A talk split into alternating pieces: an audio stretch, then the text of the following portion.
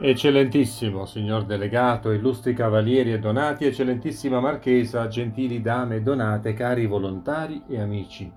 La domenica dopo la solennità di Pentecoste celebra il mistero di Dio uno e trino. Due sono i misteri principali della fede. Unità e trinità di Dio incarnazione, passione, morte e risurrezione del Signore Gesù. Subito dopo il tempo di Pasqua, la liturgia cerca di farci conoscere com'è Dio nella sua essenza e ci mostra come Dio stesso si è rivelato a noi, uno e trino, la Trinità. Nel Vangelo di questa domenica il mistero della Santissima Trinità viene presentato come un movimento di una potenza misteriosa e veritiera che esce da Dio Padre e grazie allo Spirito Santo procede anche dal Figlio ed è riversata sull'umanità. Questa potenza misteriosa è la salvezza che Dio ha riservato alle sue creature e che è stata compiuta con la redenzione cruenta operata dal Signore Gesù. Una potenza che l'umanità non conosce e che spesso vuole ridurre a puro fenomeno religioso, senza valutarne la portata cosmica un'operazione misteriosa che inesorabilmente conduce la storia umana verso la ricapitolazione totale di ogni creatura nell'amore della luce eterna di Dio. La Santissima Trinità si manifesta nel comunicare agli uomini lo Spirito, perché ognuno, amando come Cristo lo ha amato, ami Dio ed entri in intimità con Lui. Nessuno può capire Dio e nessuno potrà mai comprendere come Dio è veramente.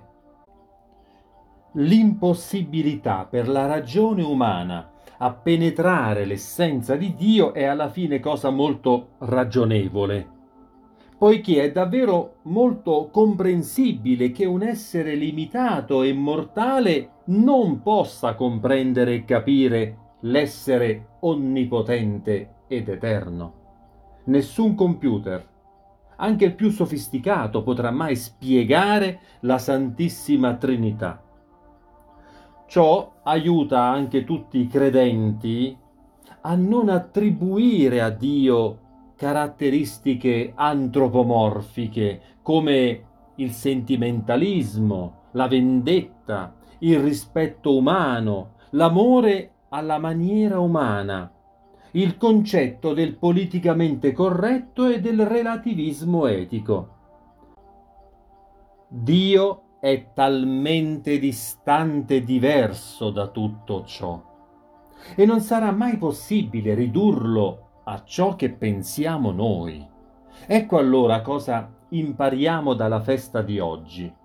Dio non è classificabile da noi e la sua opera nell'universo è un mistero insondabile per tutta l'umanità.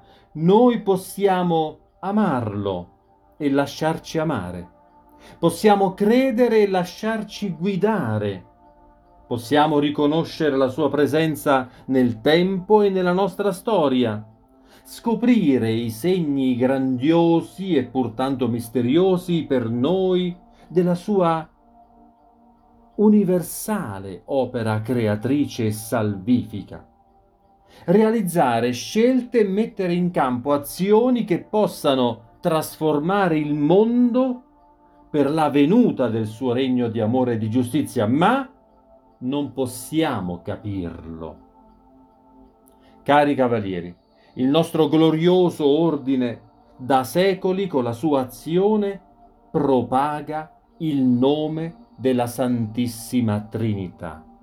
poiché attraverso la sua spiritualità e le opere assistenziali i cavalieri e le dame sono guidati a consacrare il mondo a Dio, rendendo presente in ogni situazione vitale l'azione dello Spirito che procede dal Padre e dal Figlio. E questa azione è la carità con la quale soccorriamo tanti sofferenti, mentre con l'esempio di vita illuminiamo coloro che camminano tra le tenebre dell'ignoranza.